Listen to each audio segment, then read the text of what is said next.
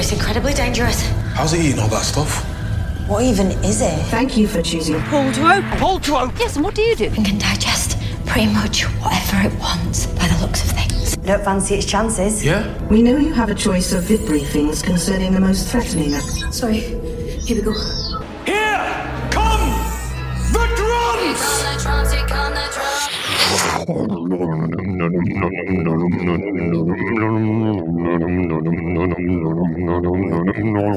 Hello and welcome to Pull to Open, an ongoing quest to watch every single story in the television show known as Doctor Who in completely random order. My name, non-randomly, is Chris Taylor. My name's Pete Paschal. Chris and I were a couple of writers, intense fans, uh, occasional journalists who've been addicted to Doctor Who for many, many years, perhaps decades. Uh, we occasionally write about the show, and we always, always have a lot to say about it. Yes, and here's what we've had to say in our random adventure so far. Three episodes ago, uh, we were in the lost William Hartnell story, The Smugglers, which is about to be animated, animated, allegedly. I don't think we've heard any more news about that. But still, we we had a somewhat mixed time in The Smugglers. And then we rocketed forward to Tom Baker and had a really mixed time in The Invasion of Time on Gallifrey. And then last time, along with our special guest, Dave Kitchen from The Doctor Who Show, we went to visit the Doctor's Wife in the Matt Smith era and had a fine old time. Some of us finer than others, but uh, but yeah, it was pretty wild. Yeah, it was our first three-way split with yes. a guest in terms of our ratings. And our we first did. guest yeah. with a fixed point in time. Yeah. A brand yeah. new rating in the Pull to Open rating system. And then Dave graciously agreed to stand at the controls of the randomizer. And where did he bring us? He brought us to the new show, the Jodie Whittaker era, Series eleven, Episode five, The Tsuranga Conundrum. I'm pronouncing that correctly, right? Be Tsuranga. I don't Tsuranga, even know anymore. Tsuranga. So right, it's wronger. What, what, why? What is the obsession with T's in this one? Because there's the monster, right? Which is like the Pting. Yeah. Why, why is everything hard to pronounce in the future? and, and it, yes, it's also the same scene as, as Sim Sim Shaw, right? Tim right, Shaw. That same season. Yeah, that that's a T S situation. We we will call it a troubled season as far as uh, pronunciations go. A troubled yeah. season. Troubled season. Troubled season from Chris Chibnall. The P is silent. Um, but yes, uh, before we start, if you want to go straight to the comedy on the Tsuranga Conundrum. The comedy? Our comedy commentary, which it kind of will be, already is. Uh, yeah. If you want to cut straight to the comedy, uh, check the show notes, and we've given you the exact time to fast forward to. Uh, if you if you don't feel like being in the feedback loop, but hey, we, we kind of like uh, splashing around in the shallow end of the feedback loop for a little bit. So, Pete, what we've what have we got this week?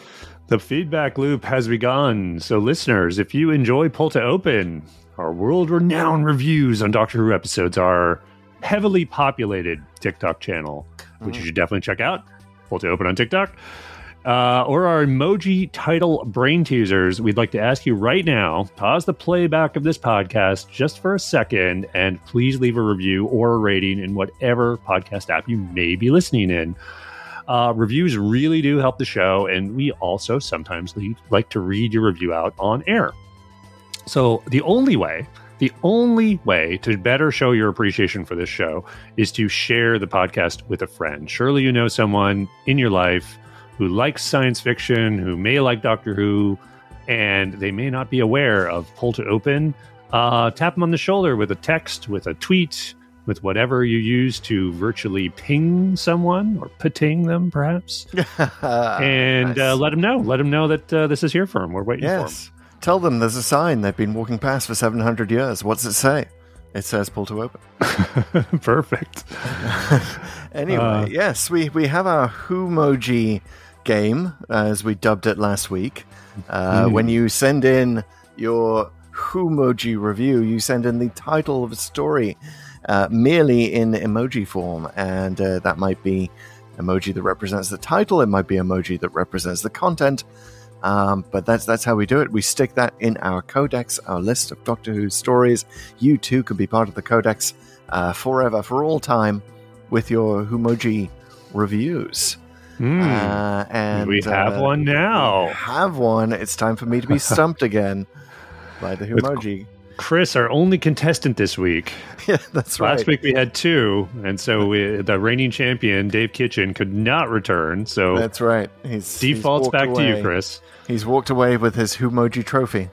But we have we have a brain teaser, a, a Doctor Who story in the form, the title in the form of an emoji, and uh, this one comes from Rowan. Uh, this is actually rounding out his contributions from a review a few weeks ago, mm-hmm. where he gives a whole bunch. Uh, you'll be pleased to know we'll have more on the way. Another old friend of the pod has just given us a, a filled up our reserves. Our reservoir oh, of emoji you, titles is, is keep keeps coming. It was about uh, to run dry, so thank you. Thank you for filling it. So are you ready, sir? The emoji I'm... challenge. As I will ever be. Uh, as you know, people describe the emoji to me, uh, so that that's one source of brain power lost uh, as I try to visualize these particular emoji. And then I have to come up with what out of the three hundred odd uh, story titles of Doctor Who this could be. So, I mean, that's quite a challenge. This is some mm. serious mental uh, Olympics right here. I know. We got to figure out some way we can feed you the actual emojis live. Yeah. Uh, at some point, we'll figure Ooh, that out. Yes, that'd be a nice visual component. Uh, so, YouTube, uh, yeah. but mm-hmm. today I'm just going to have to describe them. So I'm okay. tapping into sort of all of my Shakespearean powers as a, of language. And is this an emoji I see before me? All right, here it is. Uh, it is three emojis. First emoji, cardboard box. Okay. Second emoji, robot. Third emoji, explosion. Okay. There's a lot of Doctor Who that could be. Uh, a robot and a box with an explosion. Is it just robots?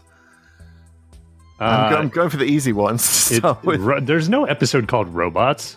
ro- no, Robot Singular, the first Tom Baker. Story. Oh, Robot. Robot. It is not Robot. Robot, robot in a box. Uh, mad robot in a box. Mad robot exploding in a box. Wow. No, I, I feel like I'm going to need a hint on this one. Okay. First hint.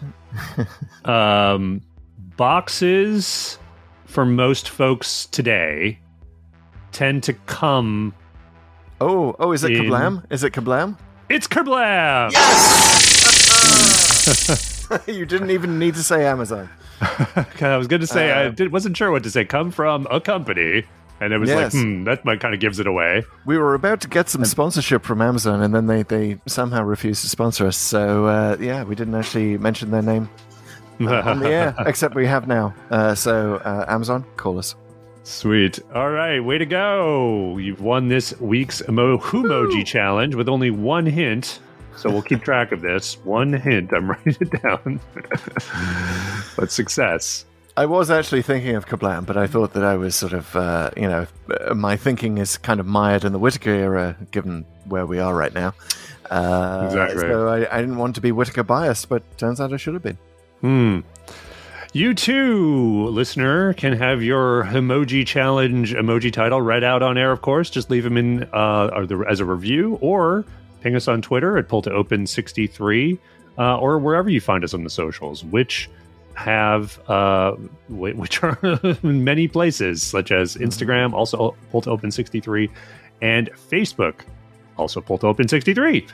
Uh, one other place you can actually find us is YouTube, and we are at youtube.com slash pull to open. That's also a great place to leave an emoji title or a comment.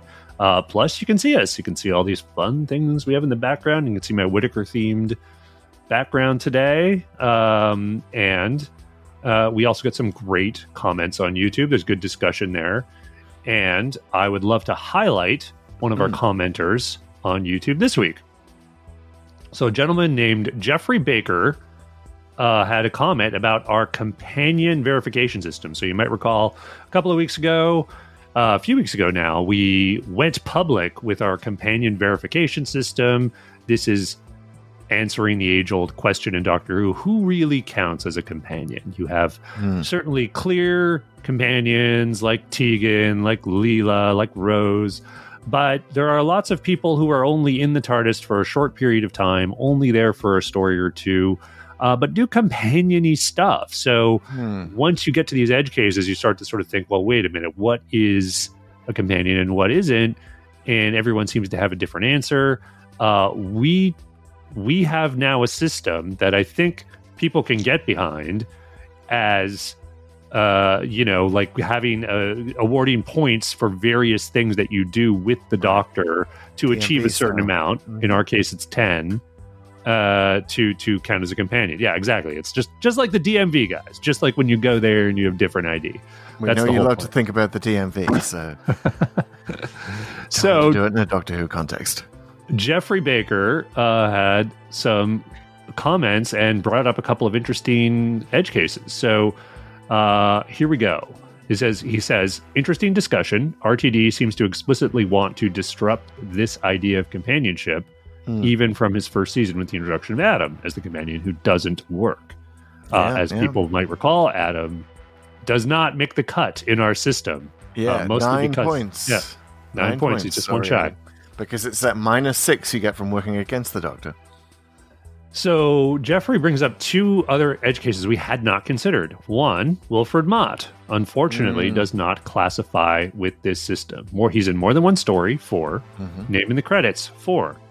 Uh, and so he gets eight. One could argue that Donna invites him, but either way, he doesn't accept. Plus, he is the one who knocks four times, so maybe there's a minus six there, too. I think that's a little harsh. I mean, oh, yeah. No, he's, he's he, just trying to live, man. Yeah, exactly. He just, that's how many times he knocks. How many yeah. times do you knock on a door? Uh, yeah. Poor guy. Yeah, so, but that's interesting. He gets eight. Um, and then he also brings up a later or earlier addition to the Brigadier's family is Mark Gatiss' character in mm. Twice Upon a Time as Archibald Hamish Lethbridge Stewart. He travels in space. He like he takes a trip in the TARDIS, in other words. He mm-hmm. travels in time, and he has his name in the credits. Yep. So he he makes the cut. Yeah, he, he, he makes the cut perhaps more than, than the Brigadier did, uh, yeah. or fa- certainly faster than the Brigadier did. Yeah, it's an interesting case, isn't it? Because we, we, we talked about Liz Shaw last week, and mm-hmm. uh, we, we noted that uh, like we, we have to figure out how she makes the cut, because it's our, our point system is very TARDIS-centric. Um, right.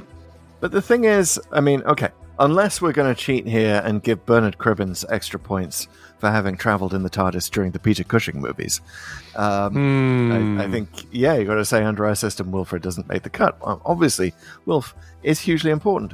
So maybe it's this it's this whole thing of like, why why are we only talking about companions, right? Right. Why why is it just?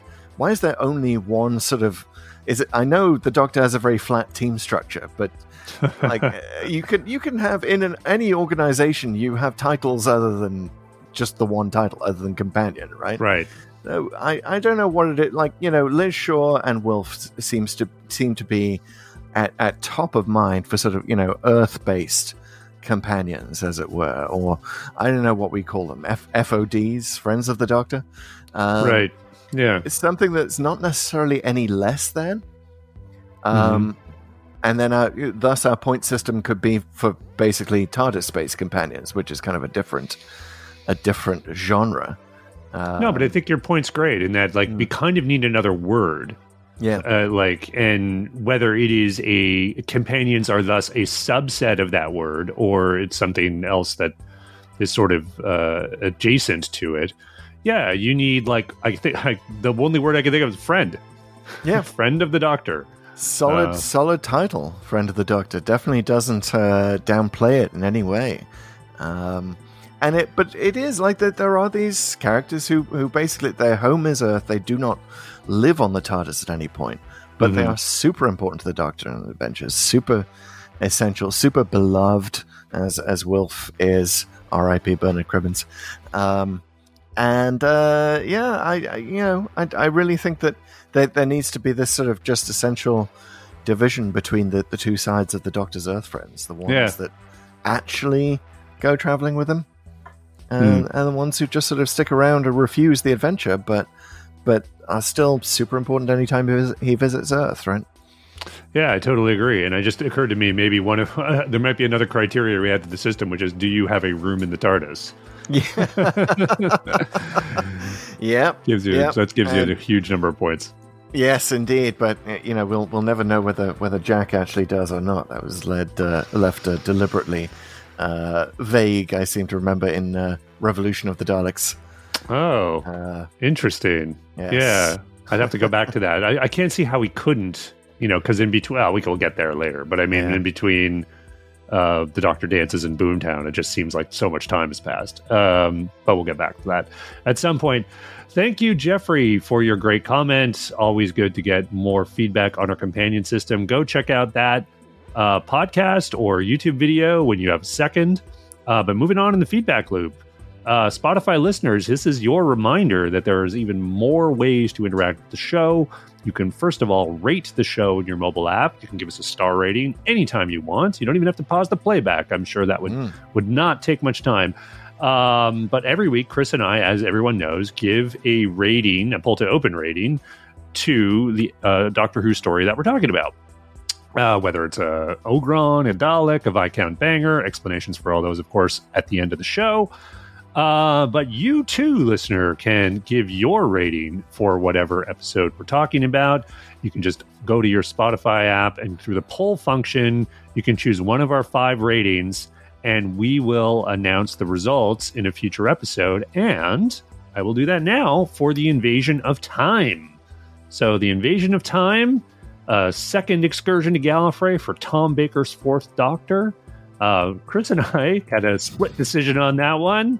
Uh, I had uh, very fond, not just fond memories of it, but I think structurally really held up. I called it a Dalek. Uh, Chris not was not as enthusiastic, shall we say?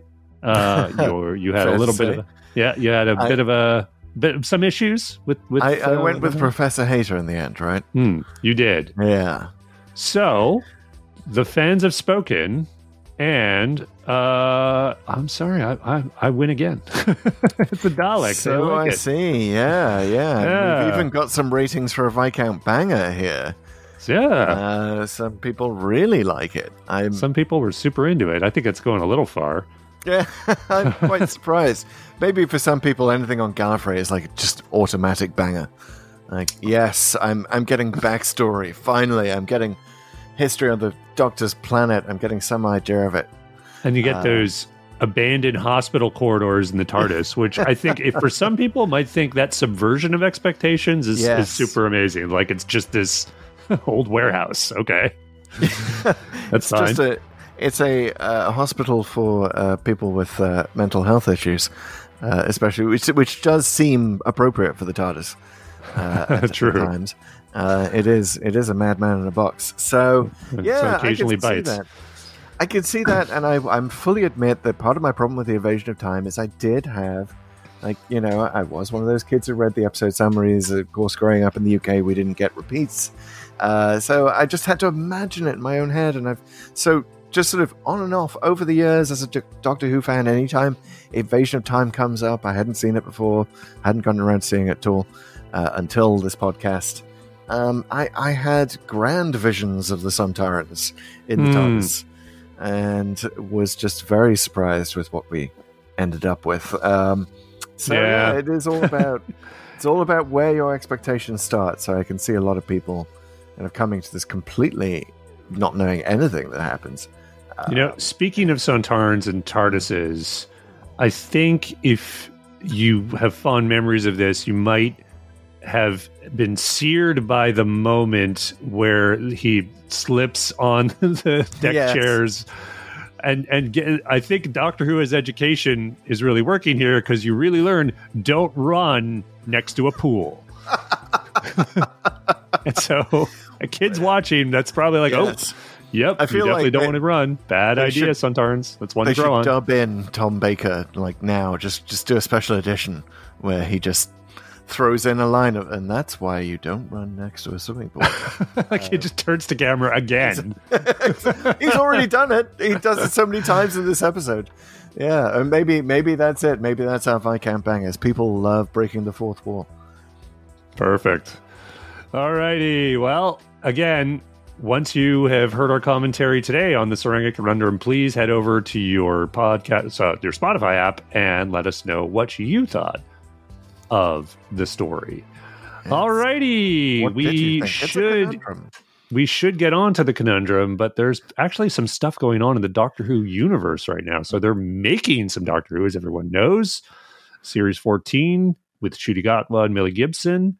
And they have released some photographs of them in full costume for one of their stories. And oh my, my, oh, yeah. Are they swinging in the sixties? So swinging. There's there's a, just a rocking hairstyle on Ncuti, and and he's mm-hmm. wearing a pinstripe blue suit. Yes. Somewhat, somewhat in the style of ten, potentially in the style of fourteen. Um, a little bit. Is it, Is it, uh, does it, does he just, after spending another round as David Tennant, is he just really into pinstripes again? Pinstripes are cool. Um, it could be, could be. I, I see it's, it's a little winky, certainly, but I yeah. mean, he's rocking it. Like, he looks great. She looks he, great. I like that they're really leaning into, um, the, they're, I don't know, like, what, like they really do look like how they would dress in sort of a swinging sixties kind of way, with this handsome black man and this blonde uh, girl. And they're like, I think I'm glad they're kind of not shying away from going there. You know what I mean? Like yeah, yeah. with the big afro and all of this and, and, you know, yeah, why not? I mean, that's, that's basically like how you would look in, in uh, certain situations in that it, decade. Go for it. It does feel like a reboot of, of The Avengers almost, by which I mean the U K show mm. The Avengers. I got uh, it. With uh, good old Honor Blackman. Uh, and then Patrick later with, uh, yes. And then in the seventies, they had the, uh, uh, a reboot uh, again. And yeah, maybe it's time to reboot it yet again. But I, it's almost like Ncuti is so well dressed in all of his outfits and so coordinated. I like the, you know, the orange and the, the, you know, the check coat that is sort mm-hmm. of his uh, official garb. Um, like it's, it's almost hard to believe it's the Doctor, because he's mm. got too much of a sense of fashion. I mean, yeah, the doctor, the doctor wears sand shoes with a suit. The Doctor wears a multicolored cloak coat that makes his enemies go blind. The Doctor, you know, likes fezzes. I mean, the Doctor's not necessarily noted for his fashion choices over the years. So it's uh, well, something, Pertwee. something changed. Okay, Pertwee. Yeah, yeah, but you know, he, he got a helping hand, as we saw in Spearhead from Space, by just basically stealing Uh, the clothes of another Doctor. Uh, it wasn't yeah, necessarily his choice. I think we talked about that at the time, and it's mm. almost like that set the template mentally for himself. Like, oh, I'm a James Bond type, and I'm suave, right. and I do these sort of over-the-top, fancy dress, uh, outlandish stuff. That's what I'm going to do. And uh, maybe that's what they're going for here. I, I, yeah. I think it's a good choice, generally. I think there's a... There's a, there'd be a hard thing to get right, and I, I don't want to be too cautious on this, but I also don't want to don't want anyone to get the wrong idea in that. Well, you have a young black man, and mm. if you're gonna get them to be dressed awkwardly, like yeah. does that start to delve into sort of Steve Urkel territory a little too mm. quickly? If he's a bit mm. nerdy, right? Like, I think people you you don't want to think too hard about this, because if you overthink it, I think you get results kind of like what. And I, I think we were a little split on this, but I think you get something like when at the end of Power of the Doctor, I I, I still think they made the wrong choice of not of, of regenerating the clothes for the reasons they did. Uh, though I think we'll we'll again figure out what that happens with that story. But I do think they they like with R T D and what he said about it. I think he got into his own head a little and trying to get ahead of reactions. And here, I think you can't ignore what the reaction might be, but um, I, I I'm a little more forgiving of this move. Uh, because I think there's a huge opportunity here to have sort of a stylish Doctor. And we've seen, like yeah. you say, like his, his, his, this outfit, what is supposedly his normal outfit. And I we touched on it briefly, but he has that leather coat in one shot. Mm. Um, he looks fabulous in all of them. It looks great. I, I, I like this idea of a younger sort of, I'm much more sort of stylish, even though I might be mm. sort of, internally awkward in some ways, yeah. like not really understanding things. But uh, and it, it uh, and I'll say one last thing about it. I feel like you've lived for over a thousand years. You must have learned a thing or two about fashion at some point, dude. Come on. So yes, I'm all for it. Yes, and maybe you know we maybe we've got the the Celestial Toymaker teaches the Doctor a thing or two about fashion, since it is still my contention that it's the Toymaker that has created this suit for the Doctor. He is mm. playing dress up with the Doctor. Oh, I think it um, will be. Yeah, I think yeah, that that'll be the yeah. in-show reason for it. I was just sort of yeah. more criticizing the out-show reason, which again I, I get it. I'm just a little like. Eh, I think that sets a bad precedent. Well, anyway, we we will see. But yeah, I, I kind of like your idea that yeah, the Doctor can actually learn to to be fashionable. Um, it it does prompt something that perhaps we will make a uh, a short trip at some point. Um, this whole question of like what, who who is the Doctor? Like you know what what can we say about the Doctor, about their personality that is true across all regenerations, right? Are mm-hmm. there are there traits that have lasted through every single regeneration? Is it just sort of the baseline curiosity, or is there more? Is there more sort of quirkiness uh, that we can say has has translated down through the years, or is it more a sort of a a, a broom situation, as they talk about in, in Deep Breath? Um, mm. You know, or a, a Ship of Theseus situation, if you're familiar with WandaVision. Um, you know, uh, yeah, this this yeah. may be another example of it. Cool. Well, we're gonna right. find out in about a year. I don't know, maybe a little less. I forget when Series fourteen is due to start. I think it's not too far after the new year.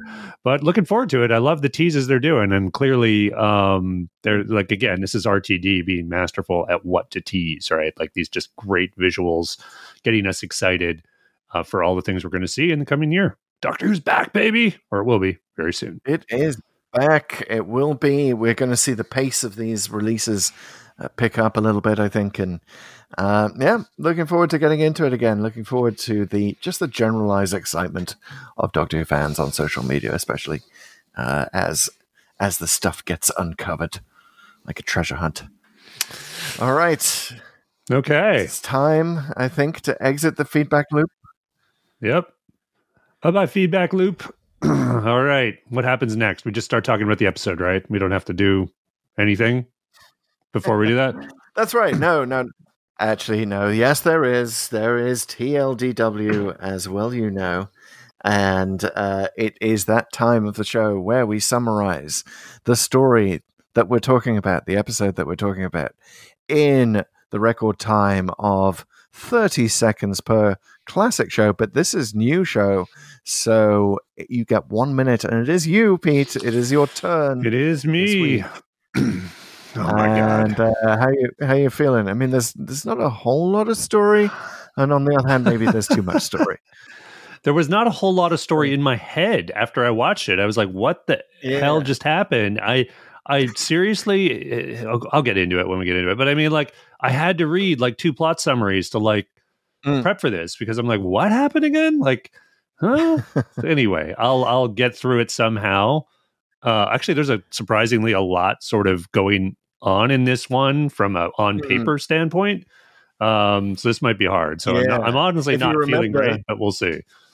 If you remember my lesson from the T L W last week, uh, T L D W last week, where I did The Doctor's Wife, but kind of went over time uh, because I, I ended up talking about the scene setting, the characters uh, on, on the junkyard asteroid, and uh, not enough about the actual plot. So hopefully you will not make the same mistake, but we will find out. We'll find out. We will find out with the official pull-to-open summary of The Tsuranga Conundrum in one minute, in three, two, one, go. The Doctor and her companions are on some junk planet. They're looking for something that can counter a sonic mine. It goes off. They wake up on a hospital ship. It's called uh, the Tsuranga, I think. It's a Tsuranga ship. Anyway, it's like they're there. They're It's four days later. They're recovering. They want to get back. But uh, what happens is that uh, the, this ship is attacked by a small creature. It's called the Pting. And it's really, really dangerous and really, really powerful, even though it's more childlike. And it's eating stuff. And it's going for energy sources. It kills one of the doctors by having him go into the escape pod that it was feasting on, and then uh, there's this crisis. They try. There's uh, the they they need to navigate this asteroid field so they can get back to the medical base really quickly. They have this do- this general who has a heart condition do it, but she dies doing it. Uh, at the same time, there's this guy, Yas, who's having a, he's a male, uh, having a baby. Ryan convinces him to be a father because he was going to give up the baby. Uh, they all make it bad. They get rid of the Pting by uh, taking the bomb that, the, that was going to get set off to destroy the engine. And it gets kicked out. And then they all come back to the medical base. And it's kind of okay. And the guy's going to keep the baby. I, th- I think I mentioned that. Yes. Yeah. And they come back and they have a, a little ceremony for... for the general. Uh, yeah, I sure do. I think I crammed yeah. most of it in there. Did I, I missed probably one of the plots. So there's the Pting, there's the, yeah, the general, Pting, and there's the there's the, the baby. There's like it's like brother. A B C plot. Yeah, uh, you got Yas, who's the uh, character who has the baby, right? And uh, yeah, Astas was the, the one who's killed in the escape pod. And did you mention the escape pod? Just sort of randomly. Yeah, blows up. I did. It, it yeah. sort of blows up. Okay, okay, like okay. Where to start? Should we start with a big picture Where? here? Yes. Like obviously, I will say this. Okay, you go ahead. You go first. Obviously, we we are not in a TARDIS heavy episode here. This is one of those episodes where the Doctor loses the TARDIS. Um, but then I, I kind of okay. I'll say a positive thing about the Tsuranga Conundrum first. Maybe our first positive thing of the episode. Do it. Um, I like that the Doctor it actually cares about losing the TARDIS this time. Is there so many times, hmm. when, especially in previous regenerations, when the Doctor loses the TARDIS? Um. And that they just sort of seem to have this kind of devil-may-care attitude about it. Uh, and in this one, mm. the Doctor actually says, no, this is like a super important ship, and it's our home, and I don't like the idea of it being on a junk planet where anyone can come along and pick it up. Uh, Despite reception be, filters, right? Yeah. Yeah, yeah. Uh. But still, like, yeah, it, maybe it's more at risk in a place where people might pick something up or scoop a whole load of trash up. Yeah, uh, I'll agree there. There's, I, there's too many times yeah. it's just like whatevs. And yeah, although like I think I, I, one for some reason the one I'm thinking of is Oxygen, and I, I remember them. I think mm. they were more worried about just dying from lack of oxygen, but I do remember them like, uh oh, like we really got to get back to the TARDIS and we can't. Yeah. Uh, anyway. Yeah, that's the point. Okay, listen. Uh, here's what I would say about this one, because you said something positive. I'll. I'll mm-hmm. counter that. It's yes, very. We, we will be the matter and antimatter of uh, Tsuranga Conundrum commentary. It's very apt that this episode begins with the Doctor, Graham, Yaz, and Ryan standing in a steaming heap of garbage. uh, because that is that is Tell essentially my really review think. of the Tsuranga Conundrum. I, I think. And Alex, I, you know, I'll spoiler alert on my rating. This might be the worst episode of Doctor Who I have seen. Uh, Whoa! Yeah, wow. uh, at least I for this podcast. We get into it, but yeah, wow. yeah, it's it's just bad. It's bad. It's bad. It's bad. It's bad. There's it's and it. I don't. I I need to unpack in this discussion why it's bad, because seemingly yes. there are uh, all the ingredients of a Doctor Who episode here. But I think none of them hit well at all. And it all just adds up to a giant nothing burger. Like, I've felt nothing both times I watched it. This mm. is only the second time I've seen it, really. Um, the first time I when it was sort of at broadcast or close to broadcast. And and I'm just, I stand by my feeling. And that, like, it was just, what was that? Like, yeah, I'm, I'm, let's hope hope the next week's better. It was, thankfully. The next one after this mm-hmm. is Demons of the Punjab. Demons of the Punjab. You know, it's got it's got a spaceship, it's got mines, it's got the Doctor running around, it's got monsters. Um, yet all of it seems really confused uh, and and doesn't pay off in ways that you want it to. Um, and I could I could inventory it all, but it's I mean the Tsuranga Conundrum is a very very misguided episode, and mm. it's here's my my broad review is that. There's nothing wrong with the cast. I think they're all fine. I don't think anyone's really outstanding, but they're all good.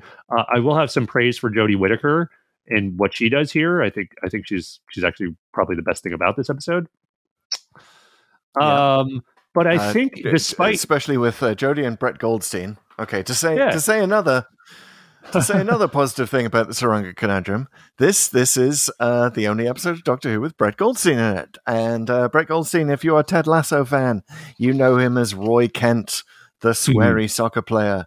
And uh, he is very not Roy Kent in this. he is he's sort of a... Uh, kind of, he's not doing the accent. He's not being a Cockney. He's he's uh, kind of he's kind of a bit posh, and he's not kind of leaning it. So Brett Goldstein, I think, since Ted Lasso has discovered that his his star is hitched to the notion of being uh, like you know hairy and aggressive, and he uh, appears. Spoiler alert: if you haven't seen Thor: uh, Love and Thunder, uh, he is revealed at the end to be Hercules, uh, perhaps in some future. Dude, movie.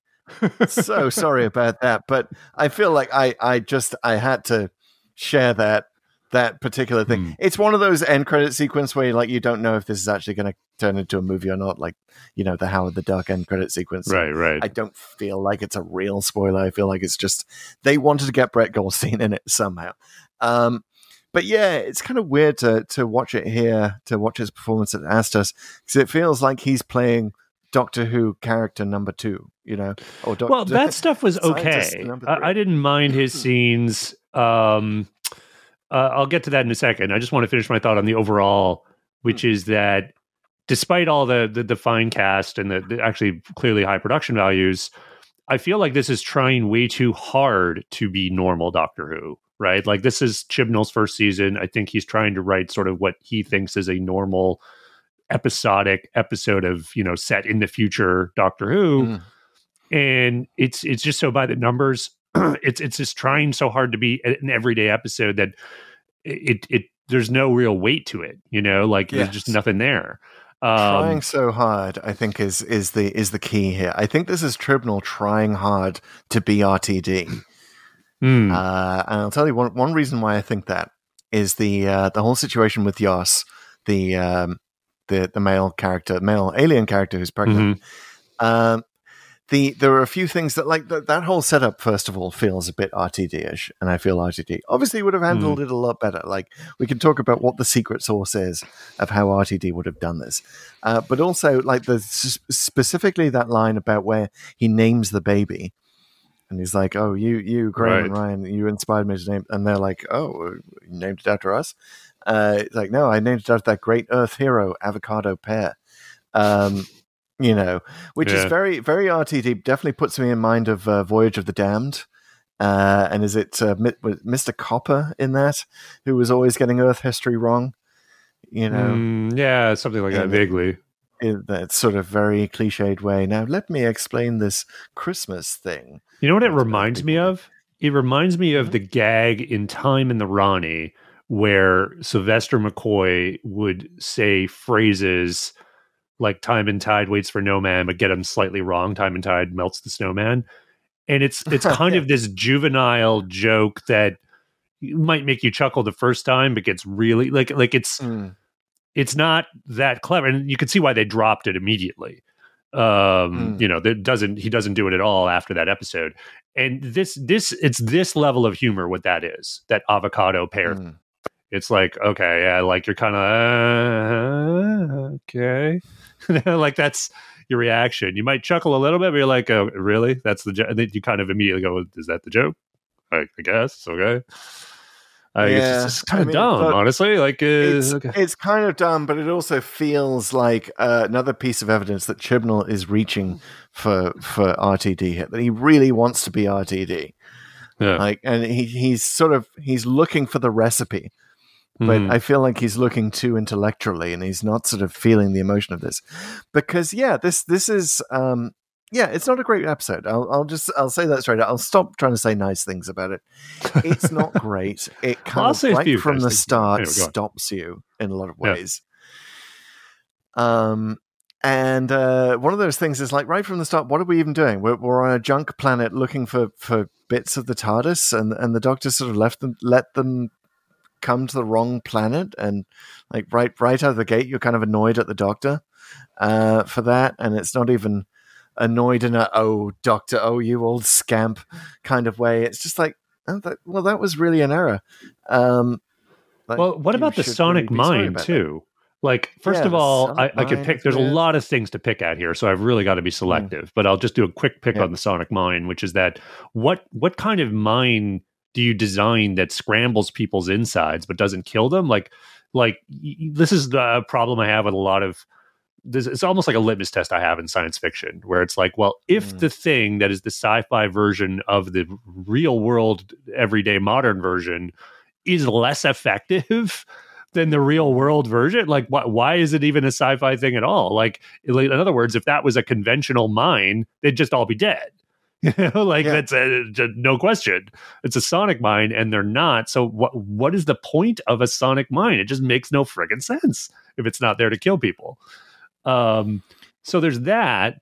Uh, but here, like stepping back on this season, and sort of the arcs they have with with the characters here. Like, you think about the second episode where they're kind of like teleported into space, right? Like, and, and they had to be mm-hmm. rescued. And this one where there's a sonic mine, but the doctor can't stop it. It actually goes off. Like, they, it seems like Chibnall's trying to emphasize the the real danger of this and trying to make it more visceral. And I kind of admire mm-hmm. that.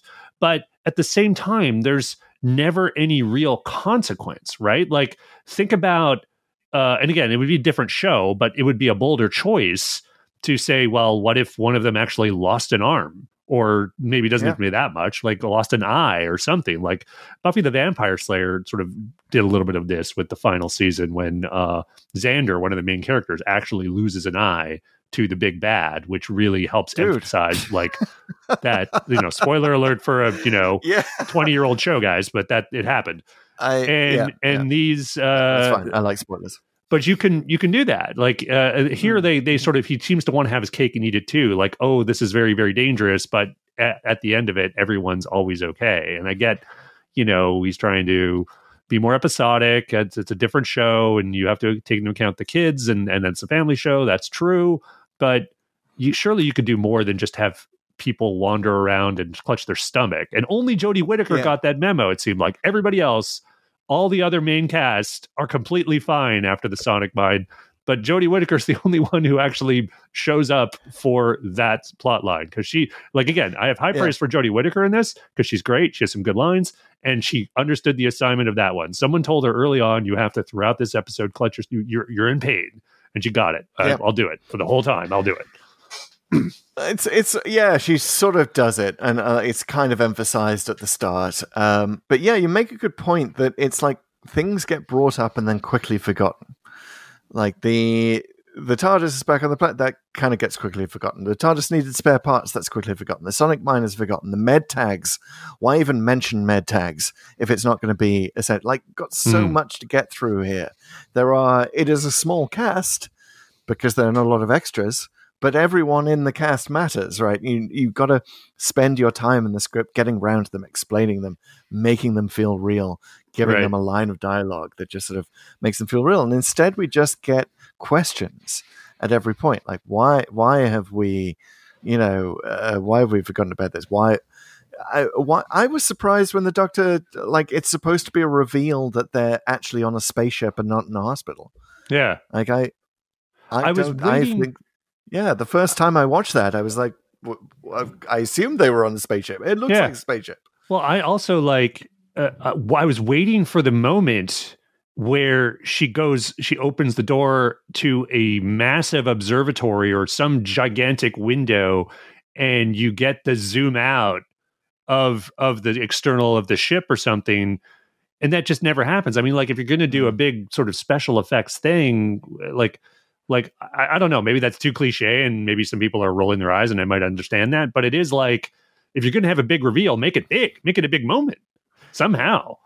Like, it's just kind of like, oh, OK, there, there is there is there is a, a very, very brief, a brief, uh, maybe a blink and you miss it kind of moment of pulling back and, and seeing the ship. But mm. also like, yeah, I just why why was that even a doubt in my in my mind? Yeah. Well, just because you asked for med tags? Uh, no, no. If it was a hospital, there'd be way more staff walking around these here corridors. Um, it okay. just doesn't feel, and and you've got to get over the, the suspension of disbelief of like the the the people who are all gathered here together just happen to include yeah. like this famous general, right? Yeah, um, why, that that was the one that made no sense. Like, why is she even on this ship? Mm. You know, like, I mean, if you have this condition that um, you, I mean, I mean, I guess maybe there might have been a blink and you miss a piece of dialogue that explains it, but it seems like everyone else is sort of in a either urgent or an emergency situation, whereas hers is sort of an ongoing condition. So did she just hitch a ride, I guess? I mean, is that the idea? Um, I, I, it's so silly. I mean, yeah, like, I don't know. Like, super, I mean, she's just there because she needs to be there. I, I'm going to get another quick pick in real quick, just because we're talking about the beginning of the show. Okay, if they're out for four days, right? Mm-hmm. So Ryan and Graham, they had time to shave? Or like, like, or did they just get up? I guess the doctor got the worst of it, so maybe they've been up and about for longer and decided to have quickly shave. But wouldn't they? Would their beards would have grown? So yeah, anyway. That is an excellent point. An excellent point, and I feel like that that is too often ignored. The, the beard growth in science fiction, uh, as as time passes, is, is very very often ignored. Uh, but or maybe it's the fact that Brett Goldstein grew enough stubble for all of them. Uh, that, that's sort of what he does.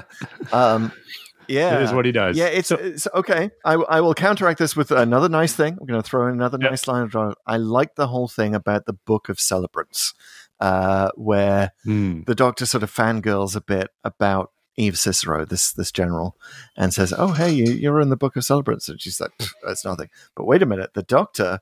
That you're in the Book of Celebrants as well, and the Doctor's like, "Oh no, not no, very very common name," uh, which I think is a, that was a LOL line, and and then uh, you know then she's you know ducks her head back around the door, and be like, "Actually, it was it was more than a, more of a volume than a chapter that I was in," which is just that yeah, that made the uh, the Doctor come alive for me in that moment. Yeah, very very Doctorish. It's like no no no no, I'm I'm totally anonymous. I'm just blasting through the universe. Like don't pay attention to me. By the way, they wrote a whole book about me.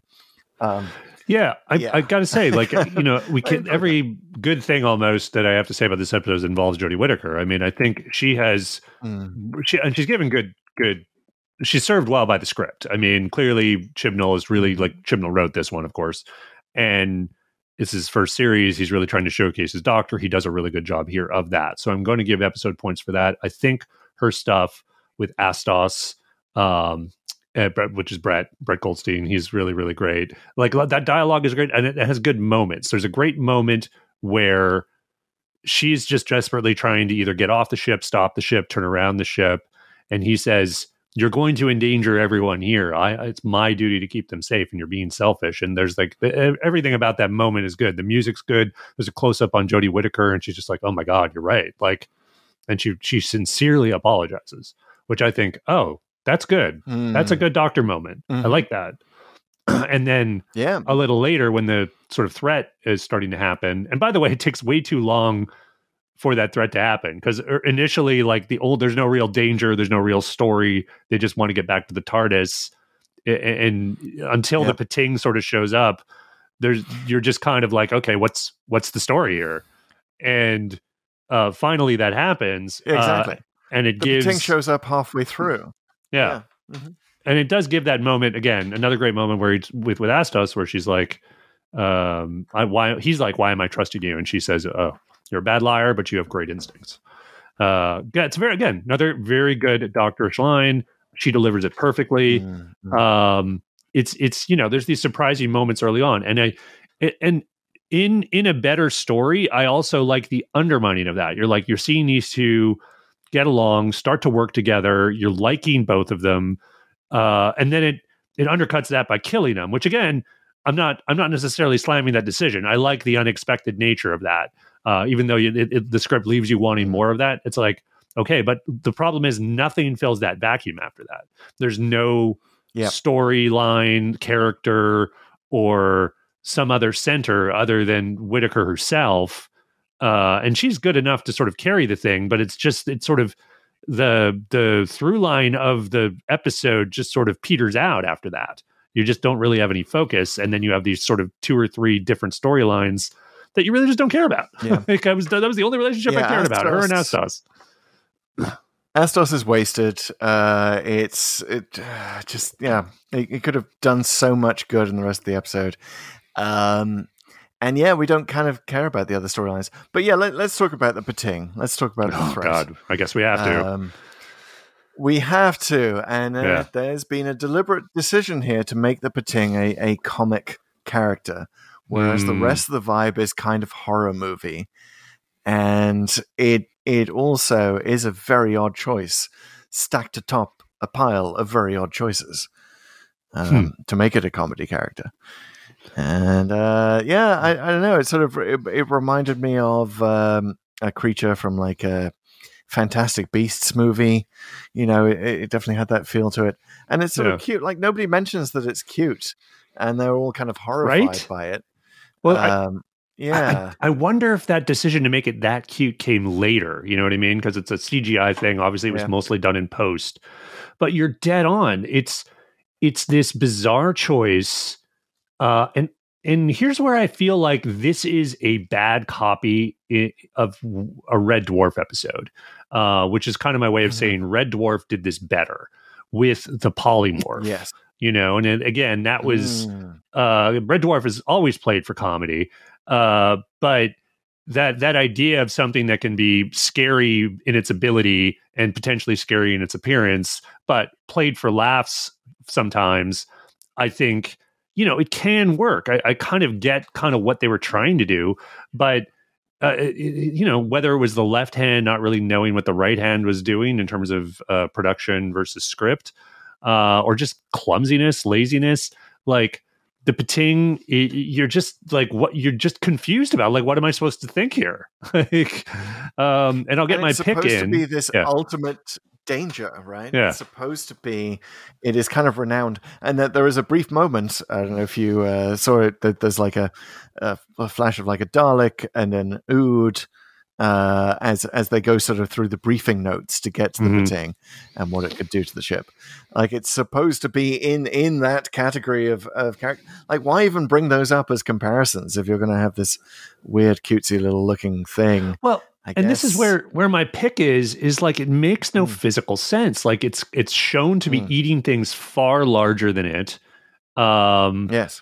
It's, it's, uh, you know, like it, it eats a bomb and it goes off in its stomach and all it does is glow. Now, okay. I, I, I will step back and say like, I, I understand the super overpowered monsters are not uncommon in in fiction, mm-hmm. right? Like you mm-hmm. can even just look at Dun- Dungeons and Dragons or, or you know yes. whatever, you know, like you have insane uh, armor and power in some of these these godlike monsters. It happens, but I mean, there usually there's there's some some uh, like weight to a story that involves these things, right? It's not just mm. this rando one-off thing that just feels really really unearned. And you know, this is usually like the, the big boss, the super boss level monster that can do this kind of thing. Like, think about it. Like this bomb, like Daleks are powerful, but like a bomb would destroy one, you know? And then, you know, that you, you have to like have these things defeatable mm. on some level. And I guess in this case, you know, there's, there's kind of an interesting intellectual exercise of like, oh, we can't kill it. So what can we do to it? And I guess the idea is, oh, if you give it enough energy, it'll just get tired and have to take a nap or something, um, which is okay-ish, but uh, I don't know. I'm just, you, at that point, I was just like really taken out of it by the whole thing, many contradictions of the Pting that I just kind of yes. didn't care. Yeah, on top of the many contradictions of the episode so far, it's just, you know, at a certain point, your your suspension of disbelief vanishes, right? You know, you've just been too many contradictions in the in the story. This definitely qualifies. Uh, but the Pting is especially weird to have this cartoonish villain uh, eating an antimatter bomb, basically mm. is what it is, because what has happened just before is like Doctor Who has, has done the most, hey kids, let's talk about science moment. That mm. I think I've ever seen in the entire show. Like that's when Whittaker like almost... marvels at, at the at the drive. Yeah. Yes, and and you know Yaz comes in, talks about having understanding what CERN is, right? Mm. And and the Doctor's like, yeah, this is like CERN, but the iPhone version. Um, and it's like, okay, you know, hey mm. hey kids, let's learn about antimatter, let's learn about positrons. It is all actually good science yeah. as opposed to uh, previous Doctor Who experiments with antimatter where it's not re- even really been mentioned. Um, by the way, you would think that the Doctor would mention the, the one companion that, that she lost long ago uh, on an antimatter ship that crashed into Earth.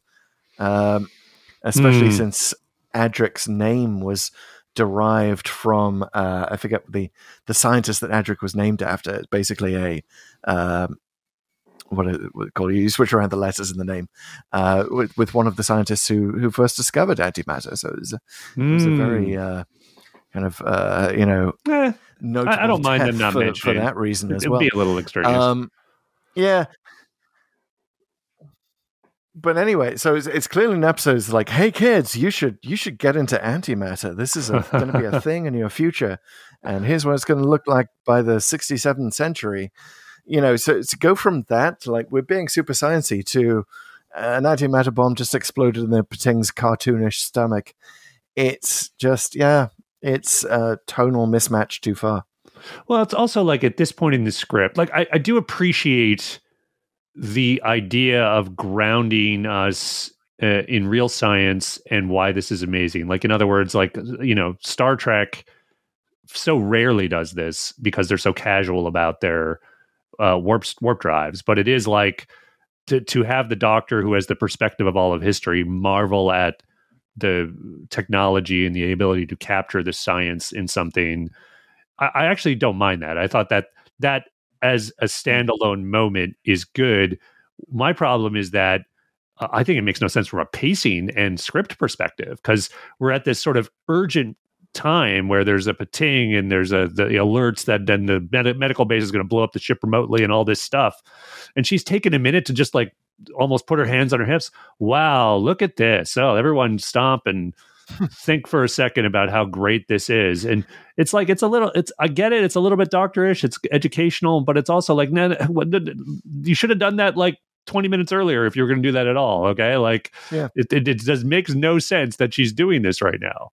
Um, so that, that was my big issue yeah, with it. And then I'm just going to add, like, as again, I, again, this is picking the Pting again, but I, I think it merits more because of this contradiction. Like, how could, as powerful as it is, how could it possibly resist antimatter? How could it possibly? Mm-hmm. It's made of matter, isn't it? Like, it's yeah. it, it would would not antimatter destroy this thing? It, it might be the only thing that could destroy it, but like, look up antimatter. I mean, you just talked about it. Like, exactly. It destroys matter on contact. Doesn't matter what the matter is, whether it's a Pting or a bowl of water, right? Like, it's just gonna d- annihilate it. I, how can it possibly survive? I'm sorry, I'm just. I'm just yeah. Well, I, I will. I will praise the Tsuranga Conundrum for the antimatter thing because we've so recently been to Kill the Moon, uh, which was so resolutely anti-science. Yeah. But like, at, at least just. But but the the Pting moment is Kill the Moonish for yeah, that reason, very. Because you put us in a science mindset. So just pick one lane and stick to it. If we're going to mm. be sciencey, let's let's have a hard science fiction episode, which this easily could have been. Yeah. Um. So you know, so listen, and, or if you're going cartoony, don't. Yeah. So so I think we do have to talk about the male pregnancy storyline, um, which I think needs a preface. And I think I need to preface it like, you know, there's there's obviously like a lot of culture war stuff about gender issues today. And I feel like this kind of storyline is very difficult to evaluate in that context, right? Like everyone mm-hmm. comes to a storyline like that with their own preconceived politics and will have opinions on it. And that's okay. But I think as we think about it, like we really need to sort of make an effort to put that aside and try to judge it on the merits of of what it is, right? Um, so what it is, and I missed this the first time, uh, but I'm glad I I looked it up because it does soften a little bit of what I just talked about. Yas is right. explicitly an alien. Now, yes, he doesn't look alien. I think it's called a Giften or or something like Gif, that. Gif, yes, Giften. And he's an alien, so it's an alien species. They have different pregnancies. Uh, they didn't make him look alien. Now, that's not unusual in Doctor Who. The Doctor's an alien and looks very, very human.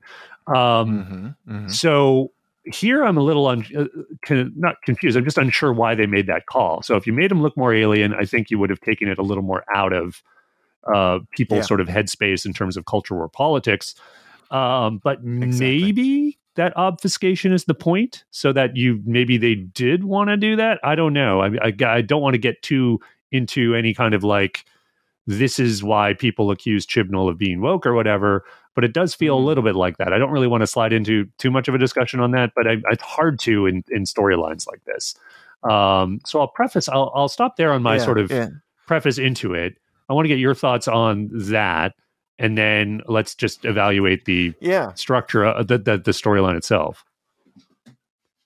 Yeah, two two problems with uh, with Yas, uh, the Giften.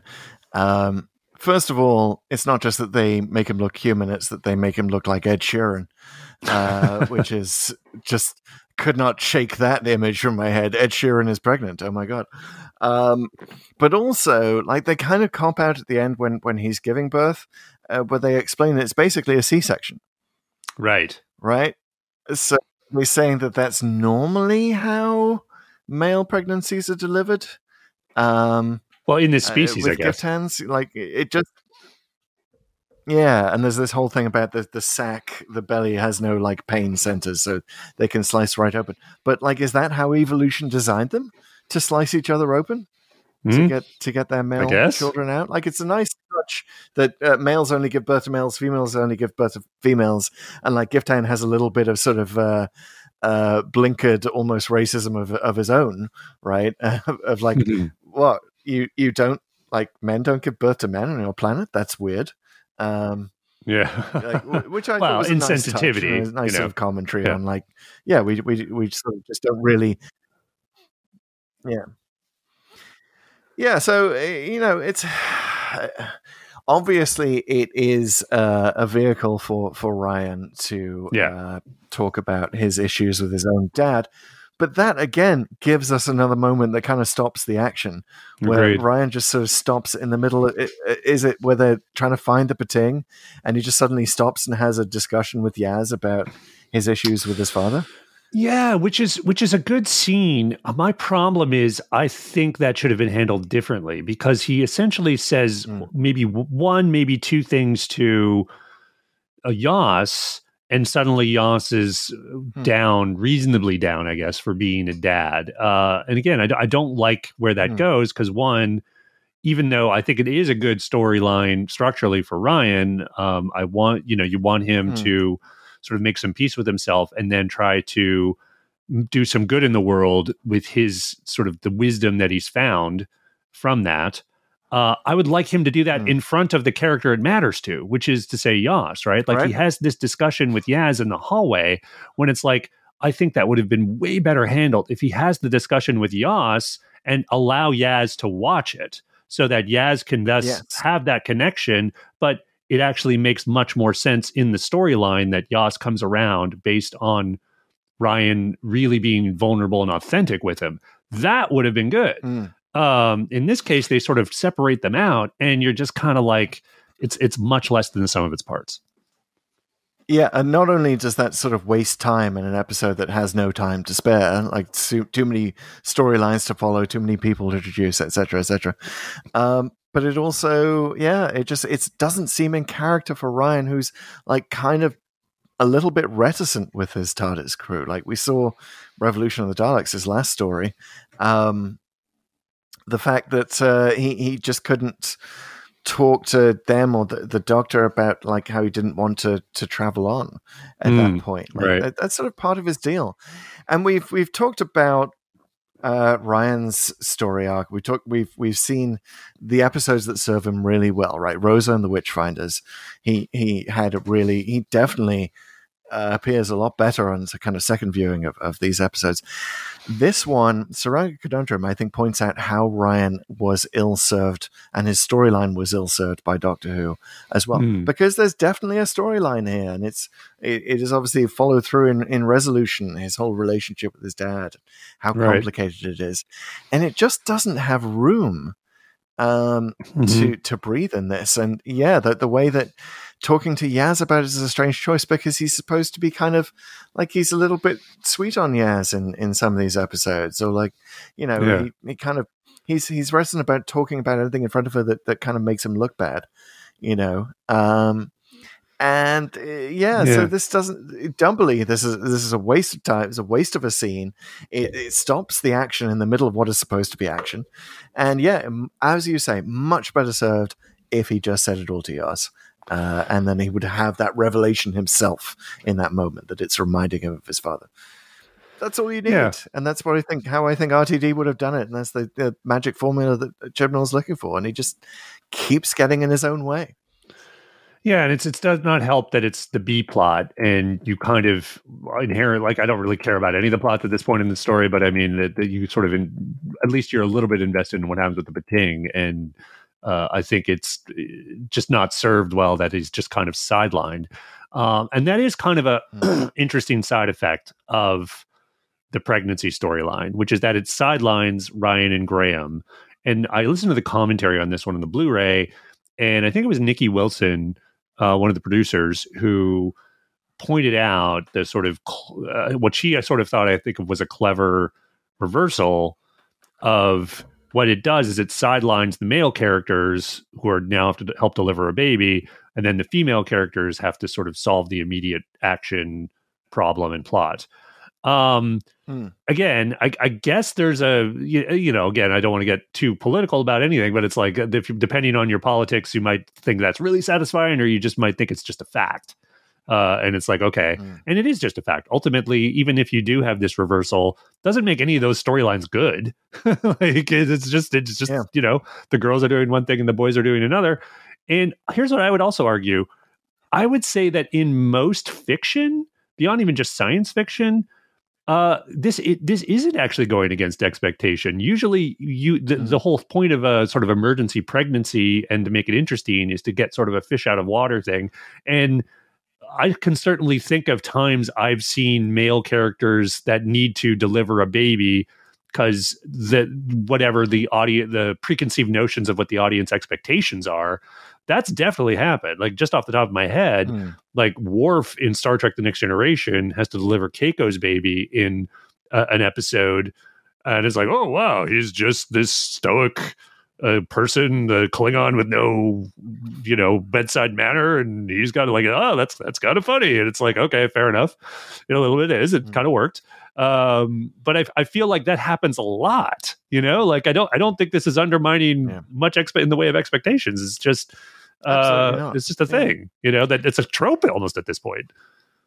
And talk about undermining expectations. I mean, we've just been talking about all these areas where Chibnall is like uh, almost arguing against himself or like having weird tonal changes. Uh, a weird thing happens to me. I know it was supposed to be a joke that, that Graham has watched every episode of Call the Midwife. And, right. uh, and so he thinks he's ready to be a midwife, but then he like can't actually stand looking at this. Like, how did he think that was going to go when he made that proud boast? Hmm. Like, that just doesn't ring true to me at all. If you're going to bring up the Call the Midwife thing, have it, have it mean something, not just that Graham is a, a hypocrite, I guess, or doesn't know himself. Like, what what is even the joke here? Yeah, it reminded me think. of that moment in uh, Orphan fifty-five, where he jokes about his Speedos, which actually does work just because it's so funny. It's a really funny joke. But here, it's not as funny. And it's just Graham putting in the line because the script needs someone to say the line. And it doesn't seem to really fit with the character. You're just like, okay, I guess mm. guess he did that thing. Uh, and watch that yeah. show because the, there's a thing here that demands we retroactively put this into Graham's history. Okay, sure. Yep. Yeah, why not? But yeah, you're you're absolutely right that, that science fiction is it's just way ahead of the game on this, and like it really could have been. It it didn't subvert expectations at all. Like we, you know, we we've been, you know, when was the Left Hand of Darkness, the Ursula Le Guin book, where uh, where characters change change gender throughout? That was like late sixties. It's like we we've, we've had this trope for a long time. Um, mm. You know of of you know. alien races, like, you know, gender can be different, uh, right. you know, sex can be different, uh, pregnancy can be different. It's, yeah, it's absolutely not, not upending expectations at all. Uh, and I, I feel like, like this didn't, may, maybe Chibnall thought he was going to piggyback on some culture war stuff by, by having this scene. And it, instead it's yeah. just sort of like, oh, yeah, man is pregnant. Okay, got well, it. Well, and I'll say it again. Red Dwarf did it better, and again, different era. Yep. Culture war was not really uh, concerned with this yeah. kind of stuff. But um, when when Lister has his twins and you know gets pregnant yes. and stuff, it's like that. That was funny and and you know subverting expectation and doing lots of uh, interesting yeah. things with it. Honestly, whereas here, it's I'm just really, really. I'm glad you brought up Red Dwarf, because I think you're, you're right. That thinking about it, this is an excellent example of, like, Red Dwarf knows how to do comedy, obviously, but they also know that to play off against the comedy, the science fiction has to be kind of serious. Mm-hmm. It has to be like almost yep. a serious science fiction threat in every episode. And what I love about Red Dwarf, I love the early seasons especially, because it does, you do sort of feel the Uh, the problem of being like trapped on a ship that's nearly at light speed, and you get this, this sort of the weird time dilation issues. Oh, yeah. And, uh, you know, the future echoes and stuff like that. It always had a kind of a, you know, sad kind of lonely space vibe to me. Totally. It was almost accentuated by the comedy, right? Because the comedy yeah. there always felt like a bit of like laughing in the darkness. And then, it, it, you know, once they introduced Crichton, I feel like it got a bit too... Too yeah. madcap sitcom. Got a little more sitcom-y for sure. Yeah. Yeah. yeah. No, yeah. Uh, Red Dwarf but, yeah. Red Dwarf knew what it was doing. I mean, it, that's the thing. It knew what it was doing, where I think this story yeah. very clearly does not. Uh, it doesn't know if it wants to be a comedy, doesn't know what storyline to focus on, doesn't really know how to make these characters resonate. I think it's pretty telling. We've we've barely talked about the brother of the great general. I don't even I don't yes. even know if we mentioned until now. Oh, and and and her, the general's android assistant. So a couple yes, of characters assistant. that are in the episode, mm-hmm. uh, but mm-hmm. only sort of uh, superficially. Like uh, I'll start with the android because the criticism's easier.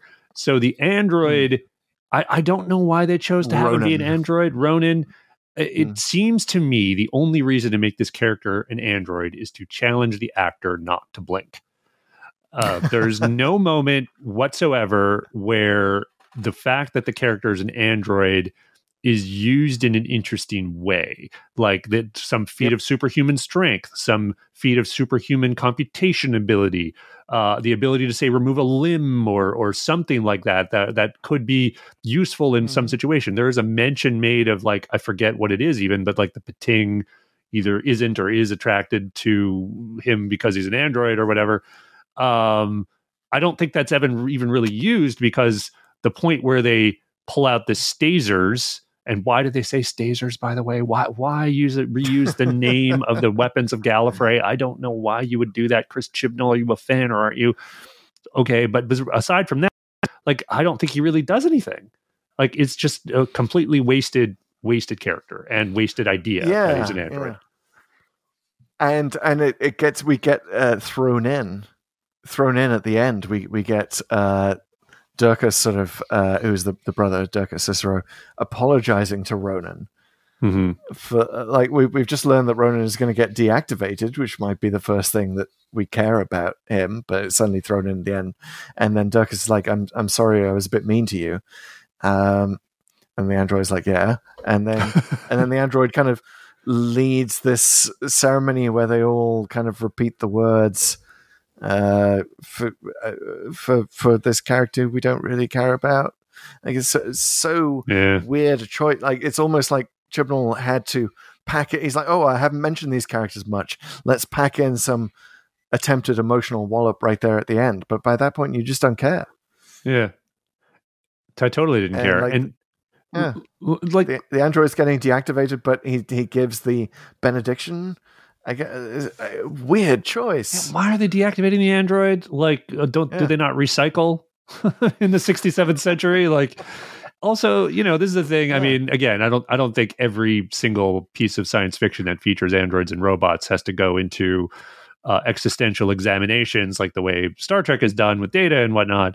Um, It, it, if you're thinking about it, like, I, I if he's is he sentient or isn't he? And if he is, then yeah. I don't think that's a good thing to do. And if he isn't, um, fair enough. But have some more implication of a little more world building here of of you know what that is and how that means, what it means to the characters. Um, so moving on to the brother a little bit, Durkas. Like yeah. again, I, I had very little to say about him because I. didn't really follow what his issues were. Uh, and the only thing that really strikes me about his whole storyline is that he takes over for his sister at the end, which gets me to wonder, well, why didn't you just do the whole thing in the first place? Right. So she didn't have to, like, have a heart attack and die.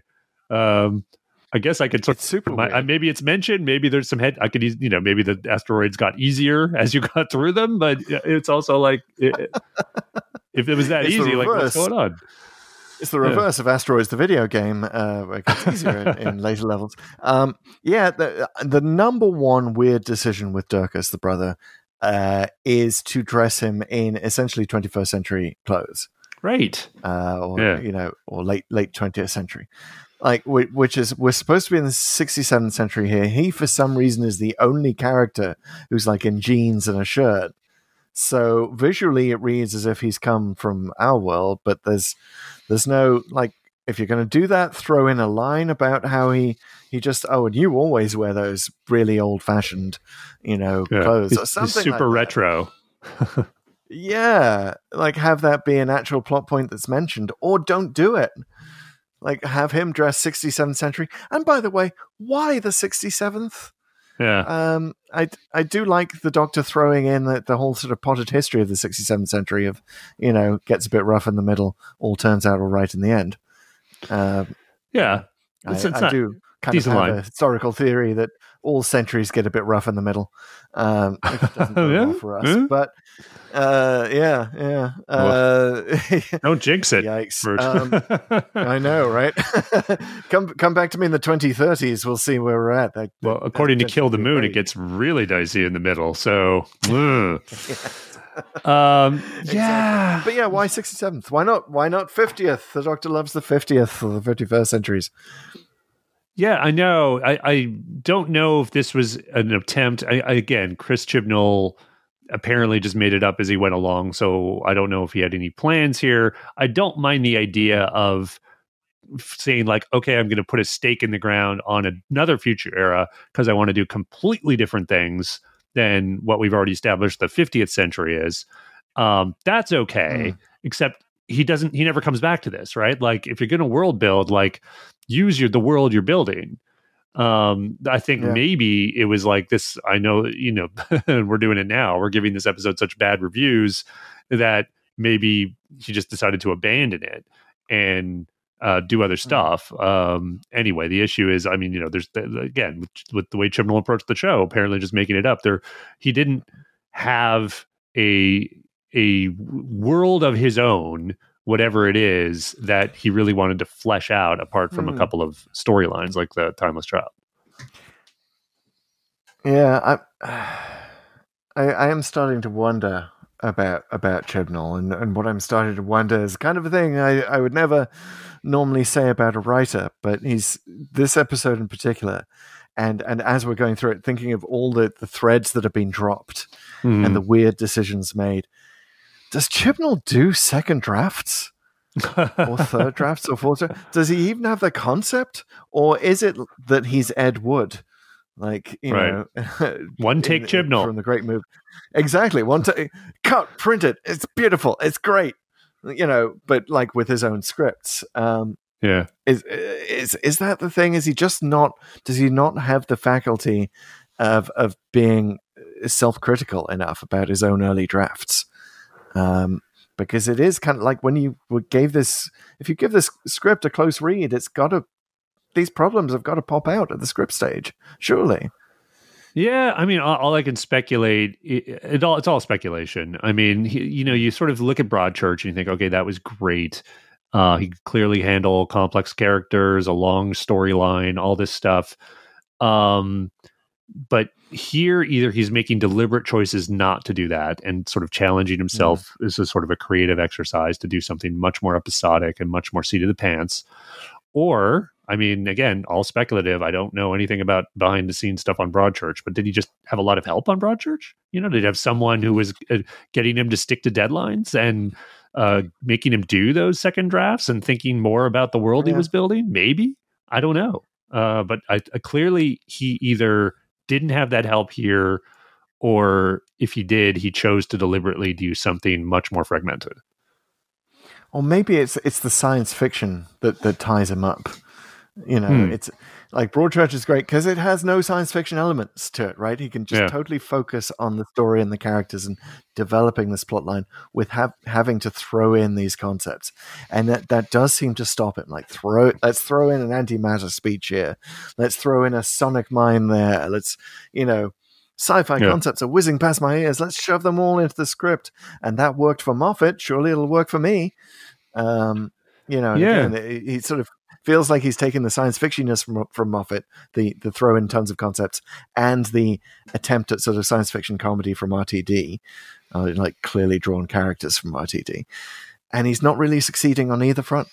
No, and if anything, our discussion here, I think, is showing is science fiction is hard, man. Like, I think it's too often thought like, oh yeah, you can just put in some silly costumes and you can kind of do whatever you want and just make it up because, you know, who knows what the future is. And it's like, actually, it is entirely not that simple. And yeah. you you actually have to think more about uh, the, exactly. the strange worlds. You can do strange stuff, but it has to make some kind of sense in whatever world you're trying to build. And that is harder because yeah. you don't, you can't fall back just on the familiarity of the real world and the universal language that we all have of encountering it. You've got to build all of that on your own in your story, and it has to make some kind of logical sense within that story. And at some point, it, that got all disrupted uh, in this story and arguably in his era. Yeah, and you know, if you can't even manage a, a logical consistency within a story, at least logical consistency within a, a scene. You know, at least, at least let's start with that. You know, maybe we can sort of just take it scene by scene and, you know, watch it in the way that I had to watch Kill the Moon, which is five minutes at a time, and then we'll we'll forget the yeah. previous scenes. We'll we'll not notice the inconsistencies. Speaking uh, of inconsistencies, yeah, you know. would you, did you think that, I didn't even catch this? I had to read it in a plot summary. They talk about the teleport that they're going to use to get back to that planet. Yeah, which makes you think, well, could you not have teleported from that planet and and just gone to the medical base in the first place? Why did we even have to have a story? Like, uh, yeah. And it wasn't entirely clear that the teleport was going to work to take the Doctor back to the junkyard planet. Like, is, yeah. is it that specific? Can it? And, and well, that's what I thought it was. Like, if it can, yeah, yeah. if it yeah. can do that, and if you're doing this across space, like why yeah. why aren't people just doing that? Why do ships even exist? It's like, I mean, it's like pretty cool technology there, sixty-seventh century, but uh, yeah, kind of undermines the entire script. Oh, yeah, can, should we? Should we? The whole Yeah. The whole problem with teleports, which we won't even get to, you know, um, the the destruction of the body and the recreation at the other end, et cetera, et cetera. But yes, I think I yes. think we're done tearing apart the Tsuranga. Yeah, uh, unfortunately, we still have questions, and those are, of course, the four questions to Doomsday. First question: why did the randomizer take us here? Well, there's there's the junkyard connection. Right. Uh, Easy. It definitely took us from a good junkyard episode to a bad junkyard episode. Um, but also, I, I'm going to mention a, a very weird connection which suggests that this, this may not have been for us after all, which is that um, uh, my wife and I, we, we watch uh, Ted Lasso. And uh, after watching the episode this week, Uh, my wife went and looked up Brett Goldstein on Wikipedia. She was curious about him. And it notes that he was in Doctor Who. And she was curious about, oh, which episode did he in? Didn't actually have the time, as we don't have time for all of our Google searches. It was just a thing tickling at the back of her brain. And so as she happens to be standing in front of the T V, as I fire up the Tsuranga Conundrum, she didn't want to watch this one, by the way. Kind of even with Brett um, Goldstein. Oh, man. Uh, even with Brett Goldstein. He, but he's there in like the first three minutes. Yeah. Uh, so like that's all she needs to know. She's like, okay, job done, problem solved. Yeah. So I would like to suggest that the randomizer somehow uh, she she tapped into. Oh, and, and by the way, this this was on uh, four twenty, uh, you know, which is highly celebrated here in the Bay Area. So she feels she may have pierced sort of the the time space barrier in her mind and kind of gone back in time and uh, you know, changed the randomizer's decision about where to send us specifically, so she could have this question answered. So uh, yeah. A little bit scared that the randomizer is being used by other people. But hey, you listeners could maybe use the randomizer as well if there's something you're wondering about. What Doctor Who episode did X happen in? Uh, just think really hard, or to quote Amy Pond, wish really hard. at the randomizer, and it will take us there next. That all makes sense. I definitely had the junkyard connection as well, junkyard to junkyard. Um, the other thing is that, as you recall, uh, I asked for a TARDIS heavy episode two times ago. It took mm. us to The Doctor's Wife, the most TARDIS heavy episode you could possibly do. Uh, I think yeah. this might be uh, simply recoiling at the TARDIS presence from that one and saying, like, okay, let's do something with the TARDIS basically absent. Uh, Very so, TARDIS light uh, from, from actually, the Doctor who has uh, lost the TARDIS the most. Yeah, I can't even remember. Do you even see the TARDIS in those early scenes? Is it in, like in the background or do. something? Yeah. Okay, it's, so at least you yeah, see it for a very, second. Very opening scene, and yeah. you see it, and you pan down to the junkyard, and and then you don't see it again. Yeah, and that's it. Yeah, very TARDIS light. Okay. Moving on. And to it's this... a light TARDIS without the parts that they're trying to find at the TARDIS as well. So it's another another thing. We know ah. that the randomizer loves episodes where TARDIS parts are lost or taken out or removed, and we've been to Time Flight and all, uh, Frontiers and all of that. The randomizer loves it when the TARDIS is stripped to bits.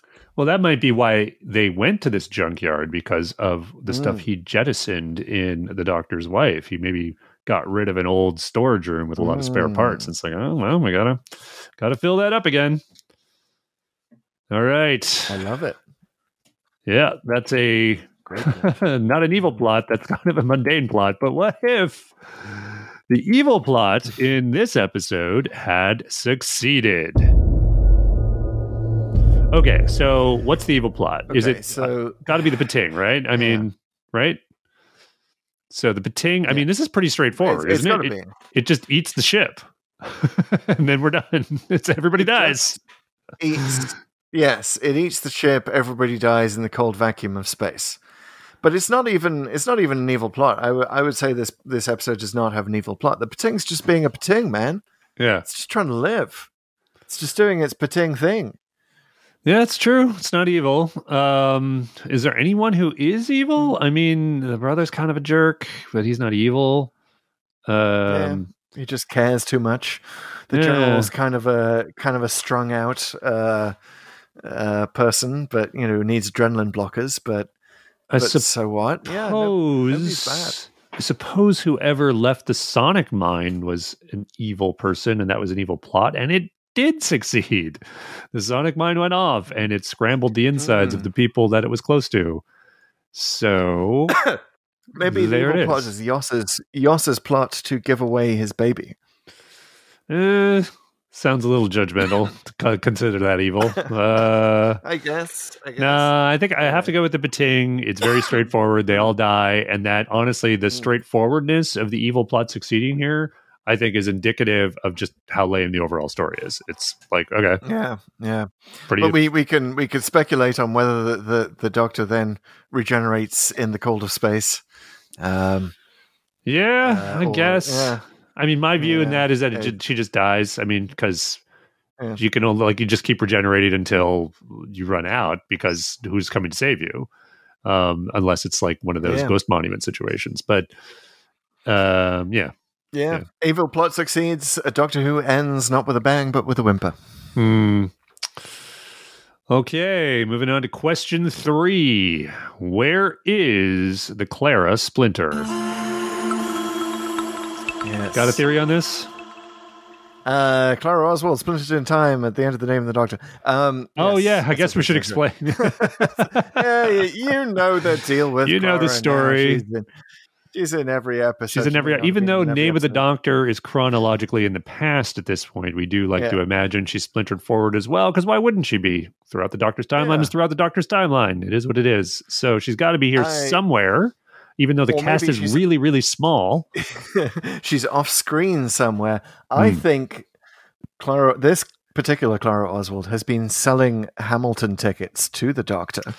Oh. Making a tidy profit, because of course we do mention we get a mention of Hamilton for the first yes. and I believe only time in Doctor Who history, uh, because Yaz comes up with the number of fifty-one, happens to be the number of Federalist papers that Hamilton wrote. As we all know from the show, Hamilton wrote the other fifty-one, uh, as Burr shouts at some point.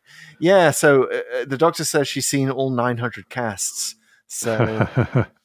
I got to think Clara Oswald is some sort of uh, time time travel theater agent who just will sell, sell you a, a block book ticket to, like, here, you know, here are your tickets to all nine hundred casts of Hamilton. Um, yeah. Well, you know, prob- probably ignoring that there's a nine hundred first somewhere. Like, no, nine hundred. We'll just stop there. Putting aside rule one, I mean, even the Doctor, are you just like a super fan of Hamilton? I mean, have you seen other shows that many times, like Les Mis or whatever? That's a lot of times. That's a lot of, a lot of uh, time in the theater. Although I have to say, around about this time, well, okay, two years before this episode aired in twenty sixteen, uh, I was so super into Hamilton, I would have, I would have done that. I would have seen all nine hundred casts. Uh, I, I really, I had a serious Hamilton addiction in the early days. It was, oh, you and my daughter have a, a lot to a talk about next time you, you drop by. Um, yeah, my daughter loves Hamilton. She's super into it. We actually went to see it uh, on Broadway. Finally, as a family, uh, I love it. We'll, a few months ago, and it, it was yeah. amazing. She had a great time. We'll do Hamilton karaoke uh, next. Oh time. Yeah, I'm a big fan of that.